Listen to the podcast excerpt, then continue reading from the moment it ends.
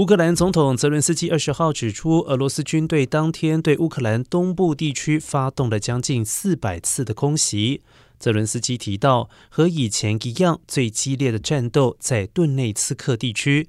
尽管由于天气恶化，二十号的空袭有所减少，但不幸的是，俄罗斯炮击事件的数量仍然非常的高，并且补充说明，卢甘斯克地区正一点一点的。在战斗中前进。截至目前，东部地区已经发生了将近四百次的炮击事件。